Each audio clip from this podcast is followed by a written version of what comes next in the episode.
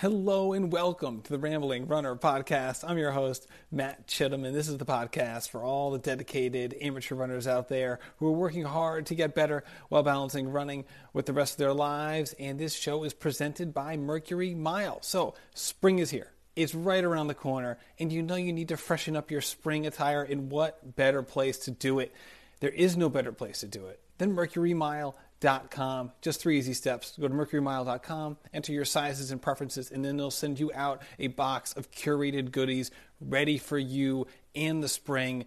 It's great. All the snow here in Rhode Island has melted. I need my new running gear because my winter gear was tight.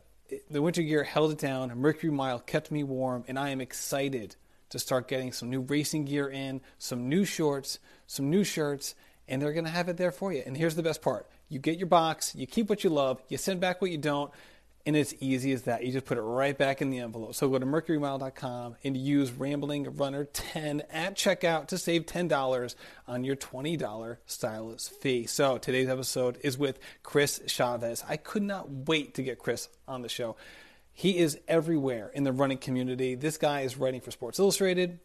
He co created Citius Mag, which is just an enormous website that's just doing amazing things the past three years in the running community. He is the host of the Citius Mag podcast. He's the co host of the Runners in New York City podcast, which is a great one. It flies under the radar a little bit. If you're not from New York, maybe you wouldn't gravitate towards it, but you should. It's really, really good while they are New York heavy. You know, just like this episode, you know, the, the, the key elements just they they touch on all runners out there and it's really good. Shoot, they had Malcolm Gladwell on of all people. That's like a dream guest for me. He had him on like really early and they're just doing great work all the way around. And I could not get him on here because of that and because of his running. This guy just ran 316 at Tokyo to set a huge marathon PR. He is now a six star finisher. He has run all six Abbott World Marathon majors. This guy is just doing amazing things, and I could not wait to get him here on the podcast. So here's my episode with Chris Chavez. Hello, Chris, and welcome to the Rambling Runner podcast. Thanks for having me. I'm really excited about this. I'm excited to have you on, man. I am, first of all, a big fan of Citius Mag. But I got to be honest too. I knew you before before the Citius Mag days. I knew just Chris Chavez, the writer for SI.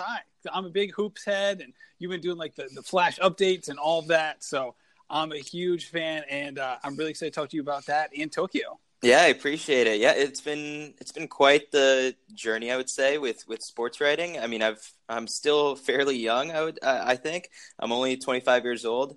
Um, and I've been covering track, I guess, since 2012 when I was with FloTrack, and I've been with uh, uh, Sports Illustrated now almost four years, uh, four years in June, which is crazy just how quick time flies. But um, yeah, no, I, I, really appreciate that. And then, as always, like I'm excited to continue to grow uh, Citius Mag over the next uh, couple years. And uh, yeah, no, thanks. I appreciate that. Man, you got a lot of you got a lot of things going on. That's for sure. And every one of these in, in its own right is a big time job that takes a lot of time. The fact that you're trying to do the SI, you're doing Citius Mag, and you're pursuing, you know, you know, kind of for you know, it's and everything is relative, but like high level running goals as well.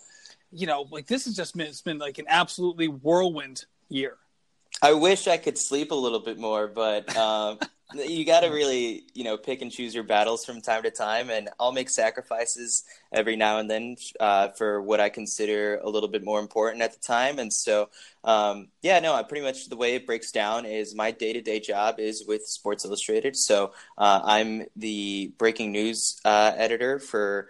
Uh, the SI Wire team, which handles just kind of like we react to anything that's going on uh, throughout the day. And so it's very exciting to walk into work on most days and not exactly know uh, what the big story could be. But, you know, right now, I guess it is March, in the middle of March. We're getting ready for the NCAA tournament, kind of preparing for that um, and game planning. So pretty much I'm like the quarterback on on a team of like uh, nine to ten writers, I believe we have, um, and it's it's it's cool because you know a lot of the writers are fairly young as well, and so um, yeah, we, we learn as we as as we go along, and it's a lot of you know very fast paced writing. So a lot of short reps for uh, that that will hopefully uh, help people develop as, as writers when it comes to the longer stuff. And so at the same time, like in addition to all the breaking news stuff, I am like uh, one of the reporters on track and field and, and the Olympics. And so that's you know going to be crazy within the next 12 months almost when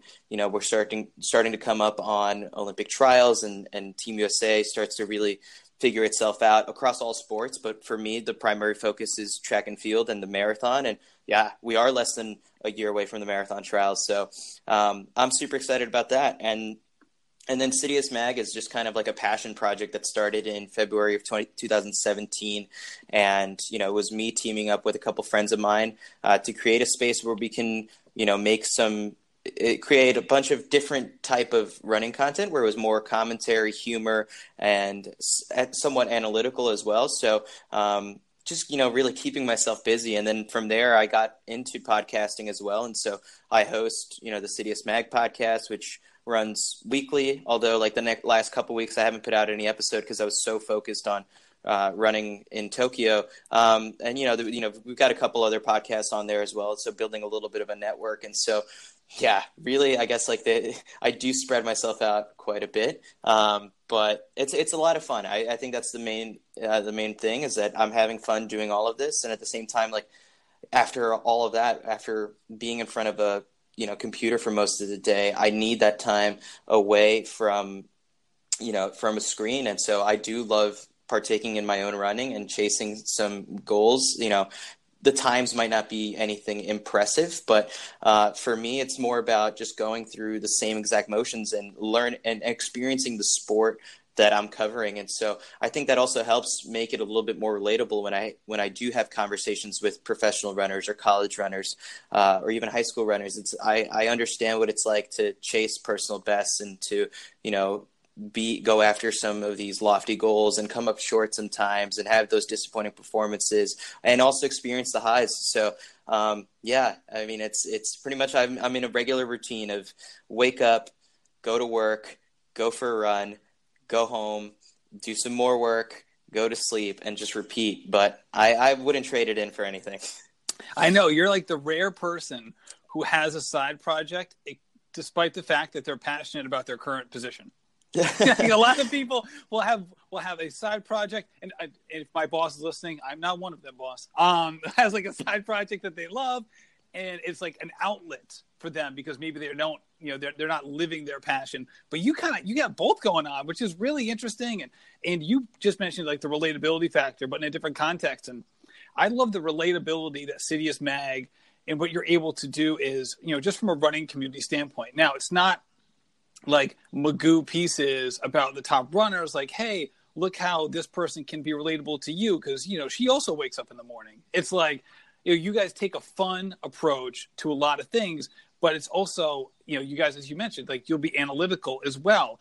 So when you're balancing you know the coverage you're doing for Citius Mag, whether it's from a writing perspective or from a podcast perspective, how do you approach these subjects in terms of making sure that you kind of have both sides of like, hey, this is ser- this is content that high level runners would want to engage with, but at the same time, not taking ourselves too seriously while we're doing it. Yeah, I mean, I think you raise a very good point. And so the way I kind of balance it is I think the agreement that I came upon when I started Citius and like it started to become, I think, more of a thing than I expected it to be, and more of a time commitment that I expected it to be. And I was talking to, I guess, my bosses at Sports Illustrated was that anything that I report originally, and like if I get some sort of breaking news, or if I'm working on a longer feature, say on someone like Des Linden or Shalane Flanagan, all that uh, that I, that I'm going to write is definitely going to be found on Sports Illustrated and with my byline there. Um, but for the most part, I think what Citius has become is kind of like the voice to some more of those those common runners and and the people who. Um, are not you know the household names just yet within the sport um, and it's you know I, i'm just kind of thinking of some of the profiles that have been done not by myself but, but from some of the other writers on on the staff and I think what you find is that, you know, it's the people who hold full time jobs and are making a run for the Olympic trials, or it's, you know, someone who is totally unsponsored. And if, you know, Citius, if getting the story out on Citius is a way of pushing out their story to uh, potentially attract some sort of sponsor, then that you know that's I feel like the website is doing a good service there as well. Um, so really, I mean, it's kind of wide ranging and very flexible and open as to what we can do on the site, and it really blew me away when we got started. Um, it was about a team of four or five writers. It was myself, Stephen Kirsch, Ryan Sterner, Scott Olberding, uh, Gene Mack, and Paul Snyder, and we just came out with like a ton of content out of the gates, and we kind of burned ourselves out by the time like June uh, or probably like September rolled around because I mean we came out hot out of the gates and now it's kind of like we're a little bit more innovative in terms of like how much we're going to do. And for me i think podcasting is the avenue that i've really taken it. Some of the other guys have really gotten into photography and doing photo essays. Um, so you know we're still finding our voice with that site and we're still developing and it's incredible. I guess we're going on year three now. Um, is that right it, it yeah. feels like it's been like 18 months but I'm, I'm sure you're right but it feels like it's been such like a it's like been such a whirlwind that right. Like, it, it, doesn't feel like it's been three years. Well, yeah, I guess it just turned three uh, wow, in February, awesome. and yeah, it's it's totally exciting. And it's kind of like it hit me at some point last year when I think I came up on hundred episodes of the podcast, and I was like, "Whoa, that's that's quite a bit." And you know, I was like, "Well, you know what? That was hundred in almost two years." I was like, "Maybe I want to do hundred in one year," and it's that's a lot, but you know, I'm I'm enjoying it, and I'm, and it's definitely a new way of pushing out stories, and and I really. Uh, and, and at the same time, like I guess I'll be upfront with it. Like I produce, uh, you know, the podcast. I record it, and and like I'm bo- the one who's booking the guests. So like that's you know more time that goes into it. And so when we're kind of like when I take a step back and I just realize how much we're putting into this passion project, uh, and how much people are enjoying it, then it's like that's what kind of makes it worth it. Like you know, the money isn't really a thing because for a lot of us, we hold full time jobs outside of doing this silly website. Um, but you know, down the road, maybe we'd we'd love to explore more ways of of monetizing things. But the reason why I continue to do it is because people are enjoying it, and so as long as people are reading and people are listening, you know, it's going to continue to be a thing. Right. And while it is a passion project, because you're producing content that is going to be consumed by other people, their feedback or, you know, just like their their clicks or their downloads, any kind of feedback you can get obviously is is important to you because you know you wouldn't be doing it for a long period of time investing all this time and energy if it wasn't going to be received in the way that at least you hoped or dreamed it would be. Yeah, I mean, if it if I realized that the site was only getting like a hundred, you know, page views in a month, then maybe it would make it a little bit easier to just quit on it and pull the plug. But no, it's it's it does fairly well, and you know, just kind of looking at you know downloads. It's very easy to get caught up in the numbers but it's also you know going to races or going to events and having you know people come up and saying like hey you know i really enjoy the, the podcast or i you know laughed reading this article on your site. Um, you know that's that's what makes it worth it. And it actually did end up happening during my race in tokyo. You know i had two guys come up to me and you know they mentioned one of them said uh, it was like my wife and I listened to your podcast, and I was like, oh, that's really cool. You know, I appreciate that. And so, yeah, I think it was also the site also became a way for me to express myself. I think a little bit more and give a little bit more character as to who I am within the running community. Because um, before, I mean, if you think about it, I can write, you know, a feature story and, and write n- news posts for on Sports Illustrated's website.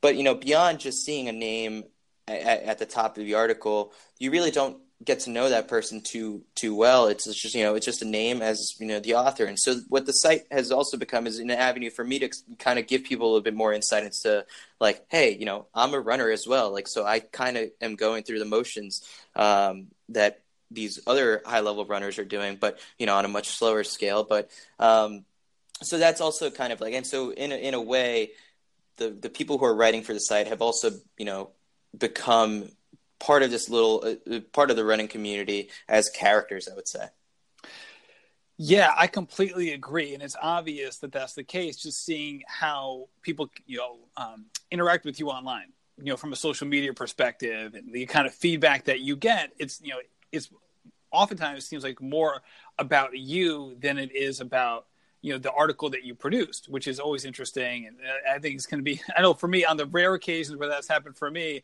it was almost like, wait, what? Like, yeah, I thought the episode was cool because the guest because the guest was on it. Like, I can't believe you're highlighting something that I personally said on it, and it was always kind of that odd that odd sense, especially early on in the process. And for you guys, I love the this the lens that you look at running in. It reminds me, and I know I'm not the first person to say this it reminds me of the lens that like the ringer takes towards athletics and pop culture in general of that idea of of like just kind of that broad based look at it but kind of like a new kind of a new media type sense. And that's not the right phrase but i think you know what i'm getting at. Oh totally. And i think that you know that's such a re- that's a really high compliment because i kind of like you know with starting the site i've totally taken pages out of bill simmons's playbook because i'm i was a huge fan of grantland as a site.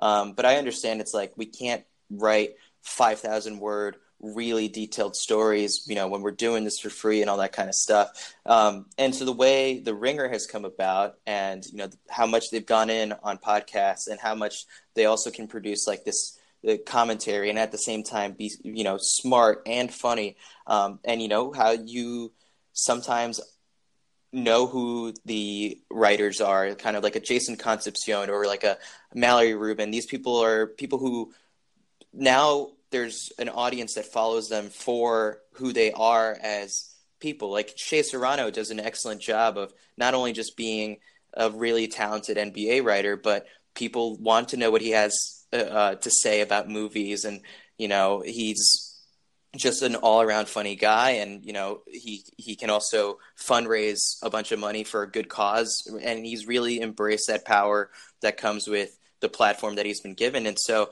in a way, in a much smaller scale, I guess, yeah, sure. I mean, I, I think that's, uh, I think the best model that we're we're kind of shooting for. And so, um, if we can continue to to follow in that path, um, I'd be more than happy. Well, it's also just a sign of the times, right? Like you never, there wasn't this appetite 10, 15, 20 years ago for Dan Jenkins or Gary Smith or Will Nack to like have their lives out there. Like their writing was enough. And we got to know them through their writing, but kind of tangentially and not really in, in an in depth way. Whereas now, like you mentioned, it's like writer or content producer in and of itself, in and of themselves can be fascinating, can be part of the story, and oftentimes they're captured in different different methods. Like the writer can then be on this on a podcast like you are, and then you see the other side of them. But it seems like in that situation, like one plus one equals five, oftentimes. Yeah, and it is kind of a sign of the times. Like I understand, you know, a lot of people do their reading on their phones when you know, they're on their way to work, you know, on the subway or something like that. And there isn't, you know, this time to really totally. I mean, I love you know long form journalism, but sometimes you know you have to understand there isn't the time for a lot of people to consume that. And so a lot of people are craving for some of this snackable quicker content. And so that's kind of like what we've been shooting for. And that's you know the understanding that I've, I've also like come to learn you know through my experience with sports illustrated. And so you know we're not at, at Citius, I think we're not going to give you a 5,000 word story on, you know, Yomif Kejelcha breaking the world record in the mile um, you know, it'd be it'd be awesome. But you know, we have to understand. I guess we we we're catering, I guess, to an audience that just kind of like has much shorter attention spans nowadays, and that's the that's the truth that comes with the industry. Um, but you know, there will always be, you know, some great storytelling out there, and it's just you know you have to go to different places to find it as well. But I'm I'm still a huge fan of that kind of stuff, and that's some some of the stuff that I try to aim to do, you know, in my career with Sports Illustrated. So you are, you know, through Citius Mag and all the and work you're doing at SI, kind of inextricably linked at this point to the running community, especially the elite running community, which is awesome. Like I think it's like I'm sure when you start getting into this field, like what a wonderful thing. And yet you're also living your running career out in the open as well. So, do you ever have that pressure of, hey, man, like I'm writing about all these elites and doing all this crazy stuff, and like here I am, the humble everyday runner. Like, how do you juxtapose those things when you're talking to basically the same community in both avenues? It's funny because I, I mean, I shouldn't check them too often, but I do find myself on the Let's Run message boards uh, quite a bit. And, you know, one of the, I think there was a, a, thread at one point that was just like, who is the slowest person whose life revolves around running? And there was a poster by the name of Stater of the Obvious. And they got me good. They just, they just dropped my name in there. And I was, I saw it. And then, uh, from there, you know, that really fed into some of my my motivation in training. But you know, I guess there is there. I, being sort of in the public eye within the running community, there is, I guess, a little bit of pressure that comes with like maybe you should be a little bit faster if you're going to be writing about this. But you know, I I think I'm pretty straightforward and open about like for me, this is just fun. I am not, you know, aiming to be an Olympic marathon trials qualifier or uh, or trying to run crazy times to be at the same level. I'm just having fun, you know, doing with uh, with my own running. I, for me, I came to distance running very late in my life. Um, well, I guess like late in the fact that like I, I didn't do it in high school and I think about it all the time. Like what if I was a distance runner in high school as opposed to a short distance sprinter where I focused on the 200 meters and the occasionally the 400. Um, but you know, I, I never ran the 800 or mile in high school, and I would would love to have known what I could have run and how how fast I'd be now if I had that background. Um, but yeah, so I mean, there's this whole chapter that is a big what if, and it takes. it, it, it, but I wouldn't trade it into the experiences that I'm having now, being involved in the New York City running community, especially in the way that I am. So, um, yeah, I, I understand that. Like, there, there's, there could always be. It's different though because like with football writers, there's always the caveat. Like, if you cover the NFL, and you criticized a player, which I guess like with running, there isn't too much criticism um, that that happens. But with with the NFL or the NBA, you could be like, you know, that player is awful because they're doing this, this, and this wrong, and you know, the NBA player could easily just bark back and say, it's like, well, it's like you like, did you ever play the game or anything like that? So like for within running, it's different because now, I mean, they, there is no runner that can you know say to me it's like well did you ever run? And i was like uh, well yeah i guess i, I, I do run and i do understand. So it's like there is that part of, of things where that's why i'm doing it so i can try to get a better understanding. Yeah well i saw that post on let's run. I was i'm like first of all it was kind of funny. Second of all you're faster than me, dude. So like for some like I'm putting out a running podcast, so you can always say maybe you're second slowest. I appreciate that. I appreciate. I, I, like that. You know, uh, that will be my go-to answer. there you go. You're like you haven't met Matt Chittum yet, but you know, but when you do, you'll be you know offering me an apology. so, um, and then you know, with that said, so you trained for London before. So we, we can't wait to talk to you about Tokyo, but before you had London on the calendar and it didn't go your way, and I just want to if you just talk briefly about that, just to set the stage for your Tokyo ramp up. Yeah, so in London, I ran, um, I ran three fifty nine forty six, which is far from like my personal best. My my personal best is three thirty seven. Going into uh, this uh, this this spring was three thirty seven seventeen or eighteen or something like that, um, and I was I was pretty sure I was in really good shape for London where I could have run maybe something like 335 or 330. Uh, and at that point, I was still training by myself. I was dealt with a really, really hot day in London, and I kind of you know, wilted in that heat. I was on pace for a PR through the first 17 or 18 miles, but from there, I think I really hit a rough patch and started cramping up. I actually like fell and collapsed like with four, at 40k. It was really bad, and I was on the ground, and luckily there were these two guys from a London running crew that um, were pick me up because there were medics helping a woman like not too far behind me, and so once they were done with her, they were probably going to scoop me up, and I was just thinking like, man, I've got two k to go. That's not that far. If if like they take me off the course, I'm going to be so mad because part of the, the goal I had at the time was to run all six mar- uh, world marathon majors, and I was was thinking about if they scoop me up now, that means I'm going to really have to pay for another flight to London, try and get into this race again, and do this all over again. Put in a whole cycle of training like that. that just sounds awful. So uh, once these guys picked me up and I was able to get back going, I was able to shuffle my way to the finish line. And luckily, I looked down at my watch and I was like, "Well, there's a there's a chance you could still get under four hours." Um, which when I started running distance, I was like, "This would be."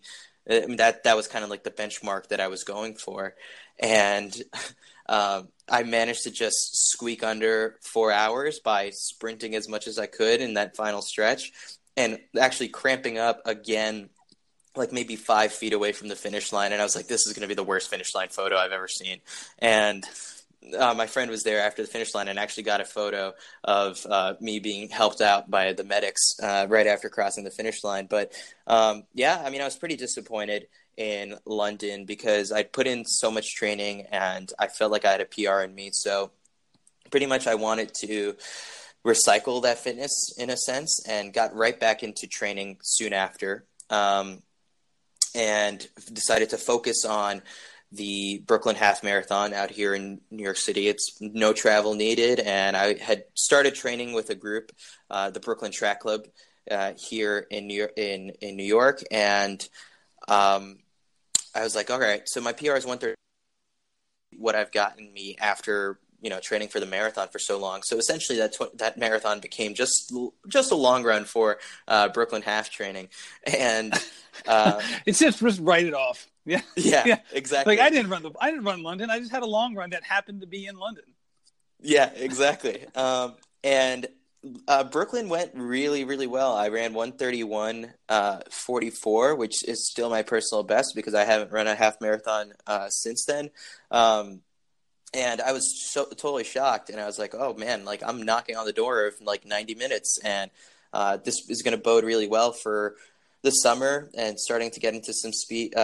Uh, some speed work because I, I, wanted to break five minutes for the mile, and I still do. I, I a spoiler, I guess. Is through, I went through the whole summer with a five twenty. I went into the summer with a five twenty five personal best. Got the, got down to five twenty, um, and you know was really reaping the benefits of some speed work by now, you know, trying running anywhere from 520 to 535 felt easy and comfortable that now running 7 minutes 730 pace was a breeze and that got me very excited for the my next marathon and yeah and i wanted to talk to you about that because i saw that on your post and i loved how you call it the leanne plan However, Leanne mm-hmm. Sherrick, and uh, who actually I'm supposed to have a podcast with um, in the next week or so. But um, just it's funny to me because when I think about the you know getting faster in the marathon, like again, I, I was a short sprint guy. I played hoops in college, and I you know did track in high school, and just like you, I was much more focused on the short stuff. And I never, ever, ever, ever before like last week reading all this stuff would have imagined the trickle down or trickle up effect of decreasing your mile pace to then basically set you up for faster levels at every other distance, which was like such a novel concept to me. And I feel like an idiot after the fact, but I never would have like looked at the two with this sort of red line connecting them. Right. It, it makes so much sense. And it's like, why don't people, why doesn't everyone do this? Um, but yeah, so that's, that's precisely what was happening was, my my teammate on the Brooklyn Track Club, Leanne Sherrick, who is going to be a fantastic podcast guest for you. She is amazing, and she was um, great on yours. So your runners in New York City. I think she was guest number two, right? She was, yeah. Um, and she's someone who I've come to know within the past like year and a half um, that I've spent with with the team, and is definitely someone who's been very inspirational and, and helpful in my own training. So with her, um, she never ran high school track, and she ran uh, she just really got into distance running later on in life as well, and then decided to shoot for this lofty goal of chasing an Olympic trials qualifier um, just last year. So making incremental, you know, jumps in her marathoning, um, but decided to take the whole spring off uh, and just focus on, you know, the 5K and the mile, and spent the whole summer training for just the mile it wasn't until maybe about September that she really ramped up marathon training with the focus being CIM. And, you know, I'm seeing her run all these races and, you know, chipping away, chipping away, chipping away at personal best. And then she pops, you know, a 242 uh, at CIM and, you know, qualifies for the marathon trials. And I was like, that was, you know, brilliant. And I was talking to my coach, Steve Finley, and I said to, to him, um, you know, I think we've been working on all this speed this entire summer. We're on a very similar plan as to what Leanne did. So like, is this where do we take things now for Tokyo? Um, because I did decided not to run a fall marathon. I ran two in the fall of 2017. I did Berlin and New York. Um, so I think those were eight weeks apart. But I did New York mainly because I got to run with my best friend from high school in his first marathon, and Berlin was like the focus for me to you know use that as an opportunity to run as fast as I can. Um, so you know, after doing two fall marathons the previous year, I, I figured take the fall off this year and just kind of like focus on some shorter distances for for the fall as well. And so, um, but watching Leanne, watching my friend and co-host of the Runners of NYC podcast, Jean Nack, run 239 in Chicago, those were just like super thrilling performances for me to have like two really good friends of mine, you know, have these breakthrough performances um, it was it was just awesome to to see, and it got me really pumped for my own marathon. And I figured, you know, looking at the calendar, I'm going to be the first guy on our team to run a marathon in the year. So the pressure's on for me to set the tone for 2019. And you know, just through all, all these awesome teammates I've had over the past year, um, it was really totally different marathon training than I had experienced. I was much more regimented. I was sticking to a plan. You know, there was I, I do my long runs every week, and I wouldn't take you know the next day off or you know i was and I, I wasn't giving myself more days off than i used to. You know when i was just training by myself it's very easy to just be like you know what? I'm not feeling it today. I'm going to skip a workout. But you know having every Tuesday night meeting with the Brooklyn Track Club, and then sometimes getting a smaller group together for a tempo run on a Thursday, and then meeting for a long run on a Saturday or Sunday. I mean, it's just what I needed, and I knew that I was going into this race more prepared than ever. So, yeah, I mean, like I, I think this really became sort of a team effort of sorts to really explore just how fast I could I could go, and yeah, I mean, and the other thing too was at uh, I really scaled back sort of how much writing I was doing in terms of the feature reporting for Sports Illustrated and how much I was doing, I guess, writing on Citius as well. Um, because 2018 was an off year for World Championships and uh, Olympics, so I figured I was like, this gives me a little bit more wiggle room to just uh, focus on myself and see what I can do. So taking it's it's again going back to that very first point of there's only so many hours in the day. How are you going to balance things out? So this this 2018 was a good experiment of like okay take some of that time that you would have used for writing about this to just you know get another workout in or something like that. So you can always make make time. And when i did i i, I felt really great about uh, how i was going into to tokyo. So not only did you change seriousness of your training with Steve, but it sounds like you changed just the way you train. Because before you mentioned that you were kind of running by yourself and considering your your jobs, I would imagine that being kind of a welcome relief because you have two very social jobs, right? You're, like you mentioned, you described your essay, essay, SI job. You talked about Citius Mag. You're recording these podcasts. You're, you're communicating all the time with your colleagues. What was it like for you to then transition to the Brooklyn Track Club model where all of a sudden you're doing a lot of runs with other people? Did that have a positive and negative benefit in terms of just like your own mental health, or did you just welcome the idea of more people the better? I think it was totally positive. I don't think I I, I really can't think too too much about like if there were any negatives.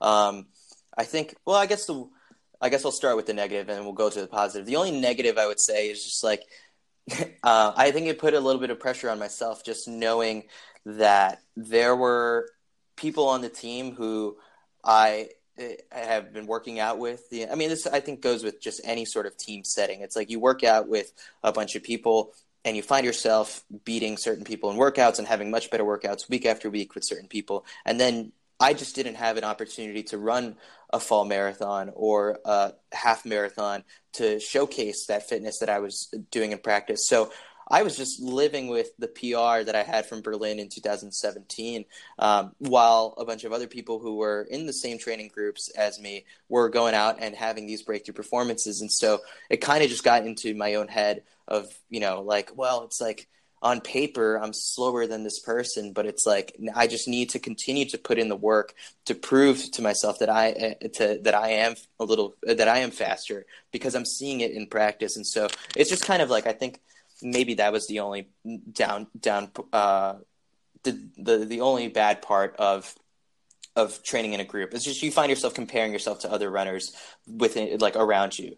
Um, and and marathon training right? It's like you do marathon training. It's like even if you run a race, it's not as if you're going to be like going full force on rested legs for it. It's like the, the time is, is great as a as a potential marathon indicator, but it's not like you can like look at that time and be like, see that? That's what I'm capable of. Yeah, and it, that's the thing. It's the marathons. There's so many variables that could go totally wrong, and there's maybe certain reasons why this person's time was faster um, on that day, whether it's the course or the weather, or it's a little slower than they expected. It was the course or the or the weather. Um, and so for me, I just kind of was thinking, it's like you just put in this big chunk of work, and I'm going to be running on a fast course, and you know the weather has historically been good.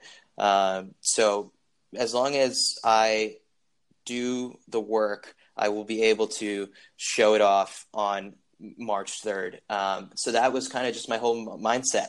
And at the same time, the biggest benefit I think was having people around me. So while there were just those little drawbacks, the it was the the positives outweigh by a lot because you know there, there were these people were pushing me and encouraging me in every single one of these workouts. You know, I and they've become just really awesome friends. Uh, and I can't like I was thinking about it just kind of like in the new year uh, when it was like December 31st into January 1st. I was thinking about like who have I met in the past year that has really made a positive influence in my life, and it was mainly just kind of like all my teammates on the Brooklyn Track Club.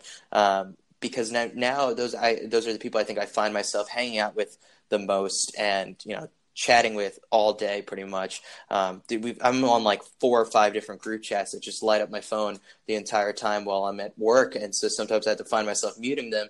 Um, but it's you're just writing all day yeah. man. like no matter what form exactly right? Whether it's texting or actually like writing uh writing on uh, for a website.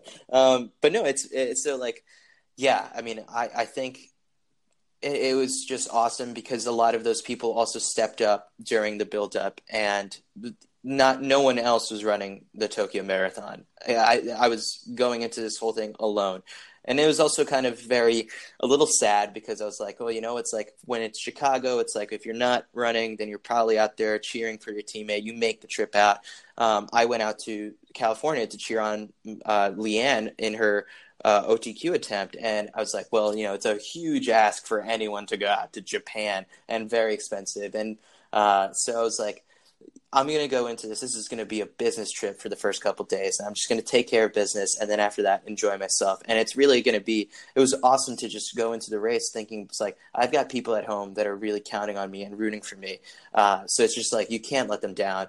Um, so that's really what it has become. So, I mean, like, I think within the past year and a half, um, the Brooklyn Track Club has just been like one of the biggest positive influences in my life.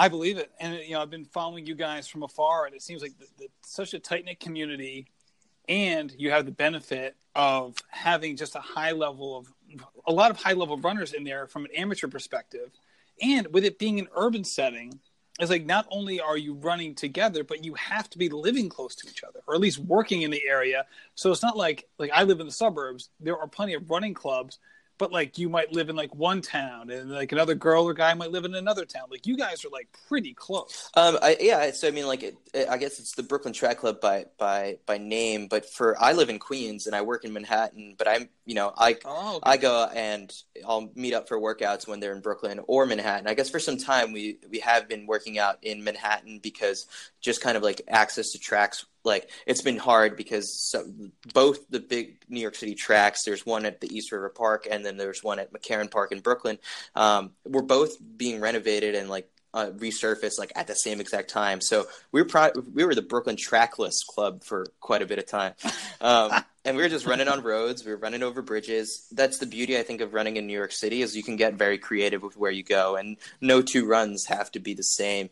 Um, so while it can be hard sometimes, like it, and maybe not ideal every single time, you know, there's a lot of um, places to go. And so, yeah, I mean, like it's it's it kind of does remind me a little bit about high uh, uh, of high school and just getting back to having a team setting because I went to a private boys high school in uh, Manhattan, and so we attracted you know students uh, from you know the Bronx, from Brooklyn, from Queens, within Manhattan, and some even made the trip out from Staten Island just to go to this high school. And so now I'm seeing the same exact thing where it's like this this group uh, and this team is attracting people from all over New York City um, because not only is does it have those high level runners as well. Like some we have you know Daniel Wynn competing at the U.S. Championships in the in the mile, and you know he's run sub four in our singlet.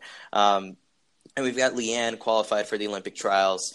We also have people who you know are just trying to break two hours for a half marathon, and so um, I, I see a beauty within the group because it's a lot of what I like to see within the running community. It's that front end of the pack interacting with the back end as well. And you know, kind of tying it all together. You know, that's what we're also hoping to accomplish with Citius is, um, you know, you you can get your information about what's happening in the, uh, you know, at at the Olympic and the professional level, but at the same time, there's some very cool stories that have to be shared uh, from the people who are just finding the sport or just you know getting started. Um, so I see a lot of that in the people that I surround myself with, and I'm very I'm so excited. And I think you know there's times where I think is you know I really want to f- record another episode of the Runners of NYC podcast because this person's been so cool and so awesome to be to be around. Um, and at the same time, I'm like, you know what? I want to learn more about uh, this you know professional runner and what went into this championship winning performance and stuff like that. So it's like uh, i'm just all over the place with with running and I've, my, my, eyes are wide open right now and i'm just trying to take so much of it in. Uh, it's been yeah i think it's it's great and i and i enjoy my exposure to it within just like the brooklyn track club. Yeah, man, it's loud and clear. It really is. Obviously been a transformational experience from your running perspective and just how you you know interacted with the running community. Um, because, like you said, you have a whole podcast now dedicated to this idea. and even if I didn't know this um, from you, it's just so obvious that these track clubs, you know, yours as well, but there's so many in the New York City area that have a profound effect on a lot of people and it really is simply amazing. Uh, there's no question about that. I had someone on the podcast earlier in September from Harlem Run. Mm-hmm.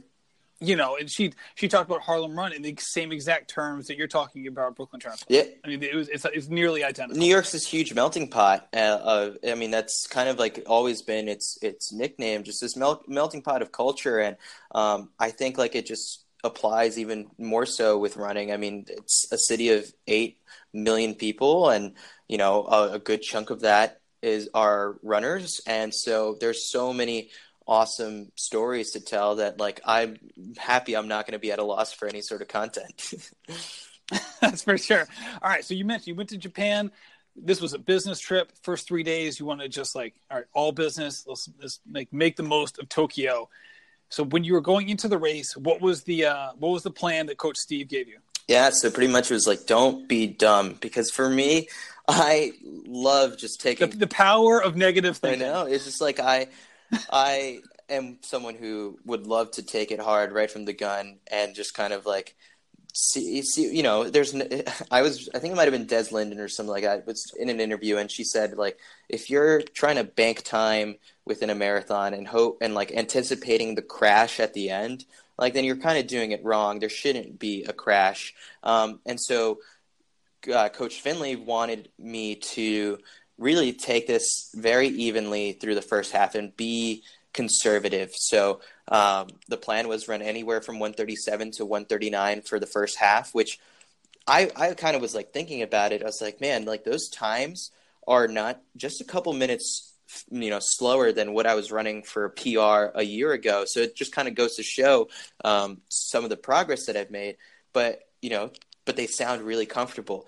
And so, you know, as the first two miles of the Tokyo course are pretty downhill, so I was just pumping the brakes right from the start, and I ran into a runner from Toronto uh, who like you know said like hey i read your stuff on sports illustrated and kind of like we were chatting for a bit and he was also shooting for 320 uh, but went about things and it talk, talk, about how surreal that is that you're literally running in like the other side of the world you're minding your own business and combs coming up and like commenting on your on your work. i didn't expect it whatsoever and i'm surprised like anyone was able to pick up on on who i was um, so i mean like that was the first instance and super nice guy um, eventually actually did reach out to me uh, it, via instagram and shot me a message He's like hey it was great to share a couple miles together and once like the marathon photos came out um, I was able to also look him up and see uh, just from like one or two photos that we that he met we managed to get together on the course. Because you know we ran together for the first mile or so.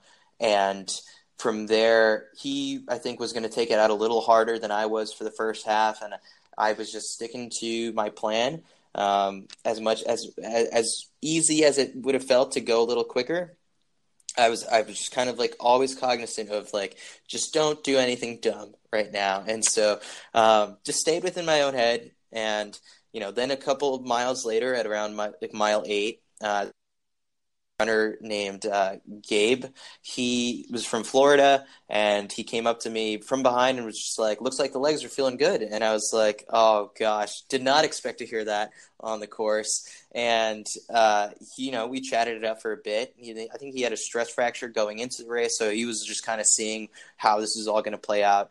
Again, was you know going a little faster than I had hoped, even though we were running together. So you know I let him go, and eventually did catch the two guys like later on in the race. But I was you know just cog- just cognizant of the fact like just stay in your rhythm, click off these seven thirties, even though and, and so I I had no idea just how evenly I was running uh, because later on I think after the race, someone did end up, you know, texting me. It was like, "What got into you?" Because it was just 23 minute 5K, 23 minute 5K, 23 minute 5K, and it was just I was in a rhythm. It was like 23:30, just all the way around.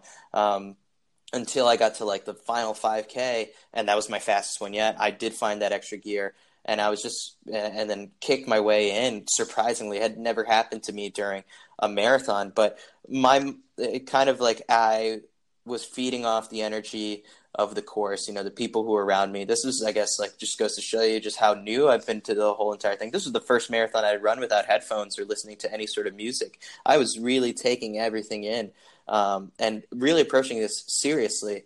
Um, and this was me just, you know, running. And uh, it's funny because, like, I don't know.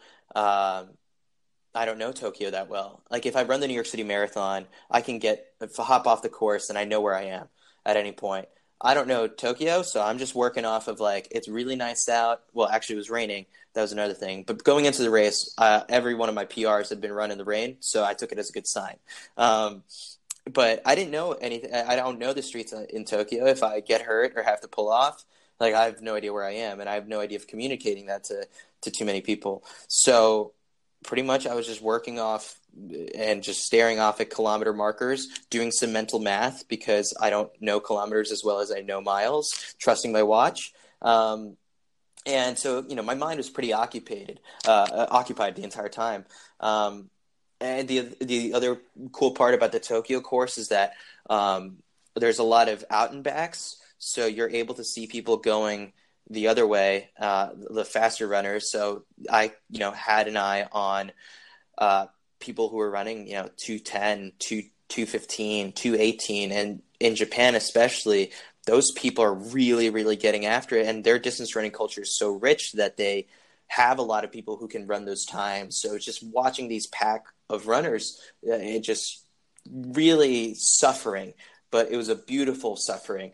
Um, and I was just fascinated. That got my mind off of things, and the miles just kept going by so much quicker. Every time I passed one of these, um, I guess, checkpoints where it would catch my split, uh, the timing mats. Uh, I would always think of the people who were tracking me back at home, and I was like, "I hope you guys like this one." It was every 5K. I was like, "I, I hope you guys, I, I hope this one satisfies you." And surprised. I, I like, said, are you not entertained? exactly, because what my fr- my teammates did is they ended up having um, a viewing party in Lower Manhattan where uh, they were able to go to a friend's place where they had like a projector up and they were having sushi and drinking Sapporo. So it was just kind of like taking in. The, they were watching the the pro race, and at the same time passing around a phone uh, every single time or calling out whatever I split. Uh, no idea if they played a drinking game to like my splits, whether it was like going to be higher or lower than whatever people were shouting, but uh, they they could have found a way to make it fun. Um, but no, yeah, it was. I was thinking about the people at home. My my co-host Jean, who I've mentioned before, um, she actually got engaged uh, the morning of my race. And I woke up, I'd been up at like four o'clock in the morning, just mentally, you barely sleep before a big race like that. And she had told me, like, hey, Paul and I are engaged. I was just so happy. Um, and that's just like an extra adrenaline boost that I had going into the race. I was so excited. And so then at one point during the race, I'm thinking, like, oh, like I'm gonna have a beautiful wedding to go to next year, uh, and it's just like just thinking about so many people who have, you know, helped me get to that point, and just feeling comfortable. I, in, you know, the race felt easy, and I just, you know, I think I, I got to the point at 18 miles where I just said to myself, and I was talking to myself at that point, just put, you know, your foot on the gas a little bit, and just keep pressing. I was living in this fear, for, I think, for the last 10k of uh, cramping up because I just it happens. Um, I think in Berlin it happened at 23 miles. Uh, in New York it happened at like 21 miles in the past. So it's like I'd never been able to get through a marathon without really cramping up in like one of my quads or something. So I was or or calves, and I was really anticipating when that was going to happen, but it just never did. And I just you know found it within myself and uh, to to keep pushing, keep pushing a little bit more, a little bit more, and asking that of myself. And I had it within me. Uh, also, I think with the last 5K, maybe I looked like a maniac to people. I was just smiling the entire time, just looking at my watch, knowing that a big PR was coming. And also, I think I was thinking of the world record holder Eliud Kipchoge has said that smiling helps, you know, relieve that pain uh, that comes later on in the races. So I was thinking about that. I was just so hard for the last 5K, but. Um, and there's been so many scientific studies that have proven that fact. Exactly. That smiling has a beneficial physical effect, even if it's purely manufactured. Yeah. So I, I was ex- exactly. I was like, the science has, has proven it time after time. It'll this will be good. Um, and it was working. Everything was working, and I just never cramped up. And within you know two miles to go, I was like, I've run two mile repeats in, uh, in the fall. I'm like, this is we're we're getting into some really fast stuff, and I can do this. So um, that all was everything was coming back to me, all the training that I'd put in, and I was so happy to you know. Well, the last thing I think was was like I knew I was going to get under 320, so I was super thrilled about that mission was accomplished with like about a mile to go. As long as I didn't fall or really cramp up, it was going to happen. And then like one of my best friends, Ryan Welsh, has run. Uh, I think he ran three seventeen oh six at the New York City Marathon last fall, and he's like one of my closest training partners. Um, and going into the race, like he was like, you know, kind of like I'd be really happy if you smashed my personal best, but I knew it would take like an A plus day for me to do that. And I actually didn't know. I knew his PR was like 317 something. I didn't know it was like 317 really low with 317.06. Um, so I was just like really pushing at the end to be like, I think I could get Ryan. I think I could get Ryan. And I got Ryan. Um, and I finished in 316.24. Um, a plus day. I was, and you know, after that, it was just, yeah, I was, uh, I was so happy because I, what I went out there to do was just smashed and I got my medal, I got my six star medal. This whole journey that kind of really started with distance running in 2012 was finally not over because I think like now I'm just hungry to keep running faster. I mean, this is such a good story. What a culmination to the six stars to be able to do something like that, and and and, and setting a PR is, you know, setting a PR anywhere is huge but doing it in a marathon is such a different feeling because of the emotional and mental and physical time that you spend building up to that. Yeah, you can't just run a marathon every weekend like you're Mike Wardian or like someone else. Those opportunities aren't there every week. Um, so you're really prepping and, and, and taking six months out of your year, four months out of your year for this one day. And sometimes you could be dealt some bad weather, you, uh, um, or it just doesn't work out on the given day. So I was really, I guess, thrilled that everything came together on that one day for me for the first time. I think, uh, like I, I, I don't think I've ever had a race like that, and I don't think I'll ever, you know, run a 21 minute personal best ever again. Uh, so never say that... never, Chris. Chris, Chris you're four marathons from breaking two. yeah, right. All right, I got. You've been so generous with your time, and I really appreciate it. So I got two more questions for you, if you don't mind. No, I don't mind at all. Because your experience in the World Marathon Majors, Boston's coming up a month from now. A lot of people who are listening to this are going to be running in Boston, and most of them will be trying to run as fast as they possibly can. So, what is your advice to people who are entering these major races and not only getting caught up in the emotion of that, but also trying to run the fastest they've ever run? Yeah. So first off, it won't be worse than last year, I think. Like the weather can't be as bad as it was in 2018. So I think you can uh, breathe a sigh of relief for starters that it I it can't get worse than that. Uh, last year was just an absolute monsoon. Um, so I think it it comes down to very similarly to the way I approach this race. There's a lot of patience that comes in uh, with Boston, especially. I think when I was preparing for Boston in 2016, uh, one of the people I called was Shalane Flanagan because I mean she'd run it a bunch of times, and I pretty much selfishly flipped this into writing a uh, course uh, guide. Uh, that for Sports Illustrated, and it's still up if people want to check it out. Um, I think you just like search Boston Marathon course uh, course guide, Sports Illustrated.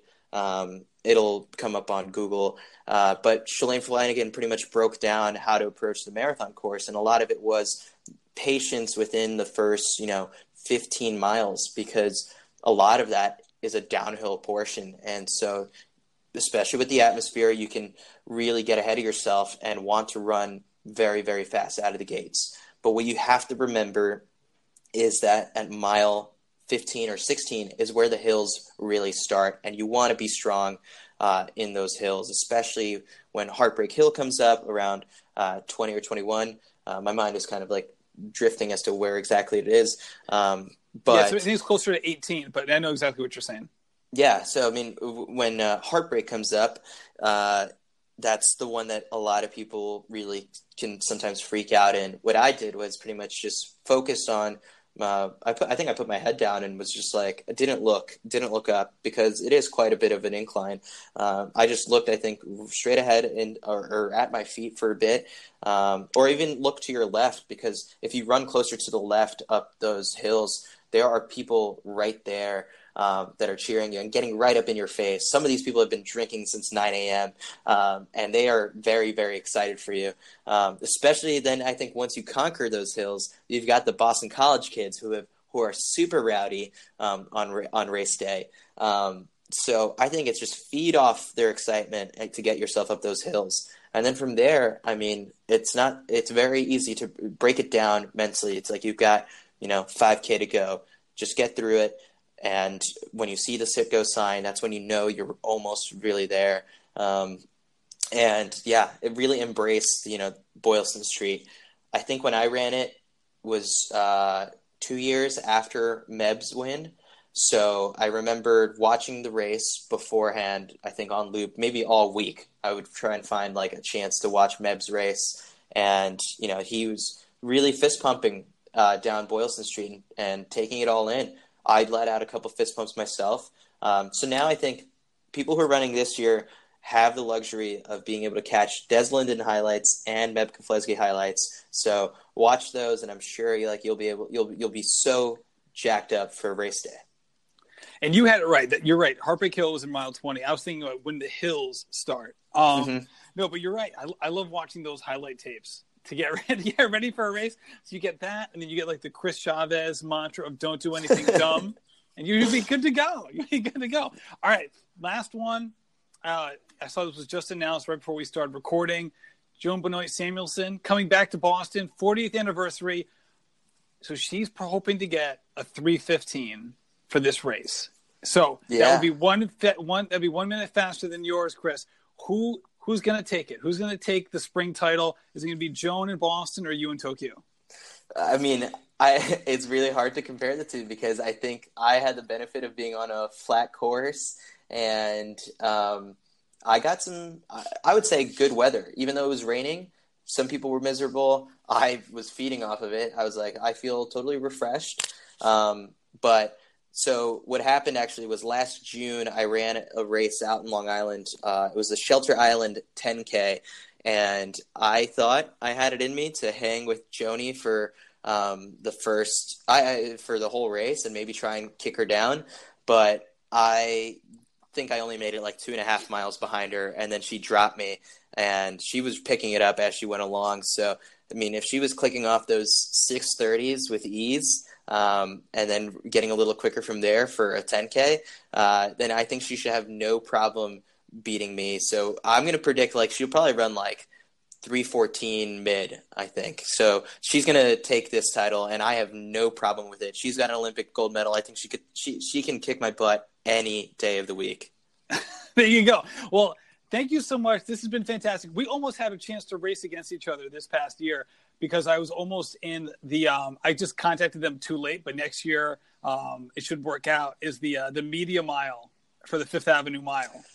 Oh, bring it. That is one of the most exciting races of the year. I look forward to it every year. So actually, I've been on a downward trajectory there. It's getting so popular now where um, I think uh, three years ago I was uh, third, then two years ago I was sixth, and then last year I was 10th. So, or I think I'm a, yeah, I was 10th. So I think I'm falling behind because like there's just faster writers getting a hold of like how cool of a race it is at Fifth Ave that they have this section just just for uh, you know writers and podcasters and and TV people. Um, but I think this year I will do better than tenth place, and I'm gonna Especially probably if there's eleven. If there's ten and I'm in, you're definitely to bump up a place. Oh, there were like 60 people last year. So, I mean, I'll, I'll, I'll continually take top 10 out of a field of 60 for sure. But um, no, I think I'm to probably, at that point, I'll be very deep into Berlin marathon training. Uh, but I will try and find the time to have a little bit of speed to hopefully, you know, maybe find a mile PR or at least go faster uh, than my personal best there. I think is like 524 or something like that. So, um, definitely go faster than that, and maybe hopefully that gets me up a little bit higher uh, in the placings this this September. There you go, Chris. Thank you so much for coming on. I really appreciate it. No, thank you for having me. I really had a great time. Thank you, Chris, for coming on the show. That was so much fun. Chris, like I said in the intro, is someone who I couldn't wait to have on this show because I'm a big fan, and I think you could see why during the course of this episode. It was just just an absolute blast to talk to him, and it's just so much fun to follow Citius Mag. I think they're basically on the cutting edge of a running website because they're really able to bring in the seriousness of the metrics and the things that are going on in the running world. Like nowadays, you talk about the IAAF changes to what should be a marathon. I'm sorry, a marathon. It should be an Olympic qualifying standard, and, and it affects a lot of people, especially in the running community here in regards to the uh, marathon and Olympic trials and all of that stuff. And just learning more about that is huge, but also digesting a lot of their fun, irreverent material is also a really you know, enjoyable time. So, Chris, thank you so much for coming on the show. Big shout out to our presenting sponsor, Mercury Mile. Go to mercurymile.com to get the best spring running gear. It's so easy, and they send it right to your house. And you just send back the stuff that you don't like, and you keep what you love. Thank you so much. I really appreciate it, and happy running.